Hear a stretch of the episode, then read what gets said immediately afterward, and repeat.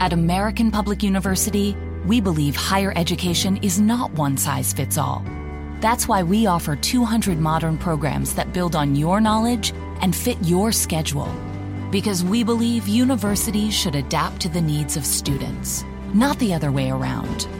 American Public University, within reach, without limits. Online classes start every month. Learn more at AmericanPublicU.com. Demonstrate the value of your sermon.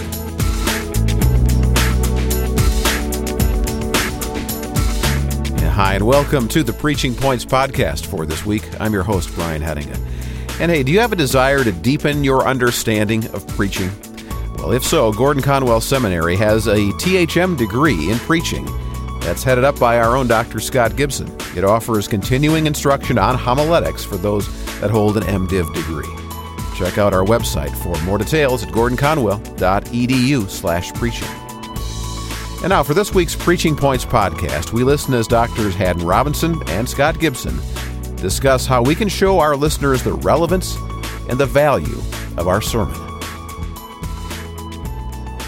What do you think of this statement, Haddon? Demonstrate the value of your sermon. That is, when you're preaching, how do you show your listeners the value of your sermon? I take it that by value, you mean the relevance of the sermon right. to some issue in their lives. Sometimes you can't help but do it. When uh, 9 11 took place and those buildings in New York were smashed into by airplanes, everybody was thinking about that. If you even begin by saying we all looked at television this week and saw what we thought we would never see planes crashing into great buildings in New York and hundreds of people killed. What do you do with that?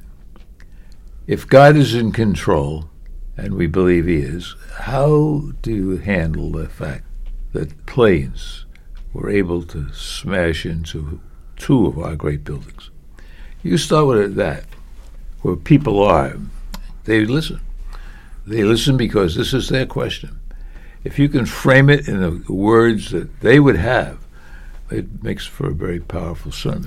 And so you're able then to demonstrate to them the relevance of what happens in uh, their lives as it intersects with God's Word. And th- that's the second thing you have to do. I mean, obviously, there's no passage in the Bible that talks to you about 9 11 and what happened in New York. But to say what is bothering us, if I can give you my questions, what's bothering us is we believe that God has blessed America.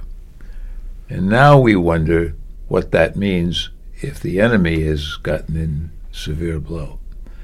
Is there ever been a time when the righteous, or people who thought they were righteous, were attacked by an enemy? They weren't the best people, but they were better than the enemy. What did they do? And there was a prophet that speaks to that. He's speaking to something that happened thousands of years ago. But he could be speaking to us today. His name is Habakkuk. And he's a prophet who's got a small book in the Old Testament. Now, what I've done is told him, I want to talk to you about this question. I'm not going to leave it.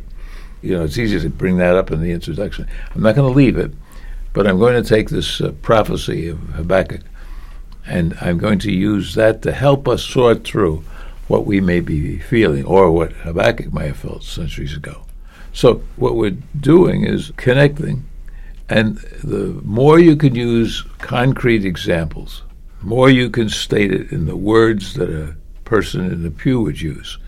In fact, if you outline the sermon in the major assertions, the major points, the major moves, are stated in terms of your audience, not in terms of the text.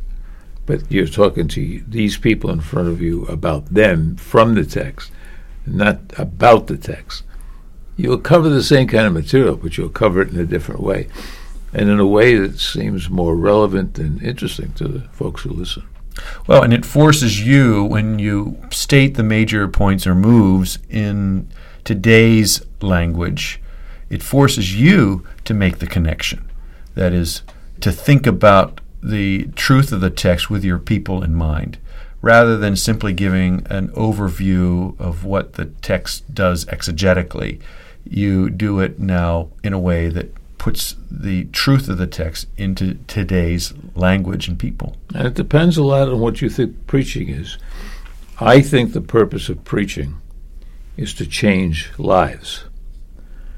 The purpose of preaching is not merely to teach people the Bible, as important as that is, it's to change lives. And so the question is what kind of change would I think of if my sermon landed and made the impact that I think it should make? And so when we're preaching, we want to think about this important matter, saying that this connection of the text makes a tremendous impact on our listeners, especially as we're able to provide examples in everyday life.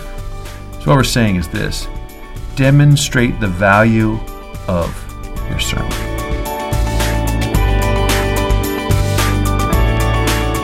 That was Doctors Haddon Robinson and Scott Gibson.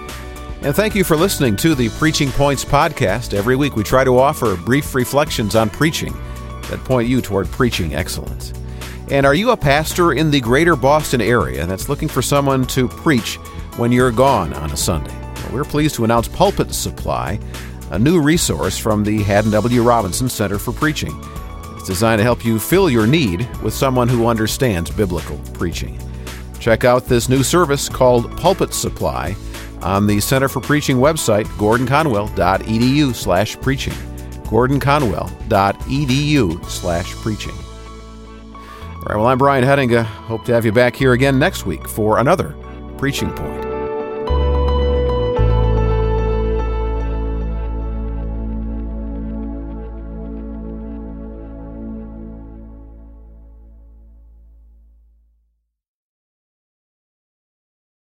Annie had an earache on a Saturday of all days.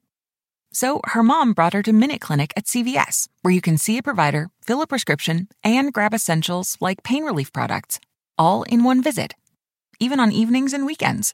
You can even see us online with telehealth options. For quality, affordable care on your schedule, visit Minute Clinic at CVS.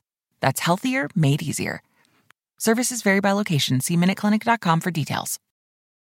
It's the big cereal sale this Friday, Saturday, and Sunday at Hy-Vee.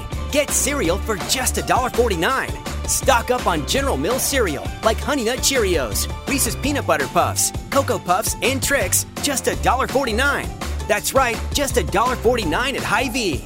And Kellogg's cereal like Frosted Flakes, Mini Wheats, Raisin Bran, and Rice Krispies, just $1.49. Don't miss the big cereal sale this Friday, Saturday, and Sunday only at Hy-Vee. Some restrictions apply.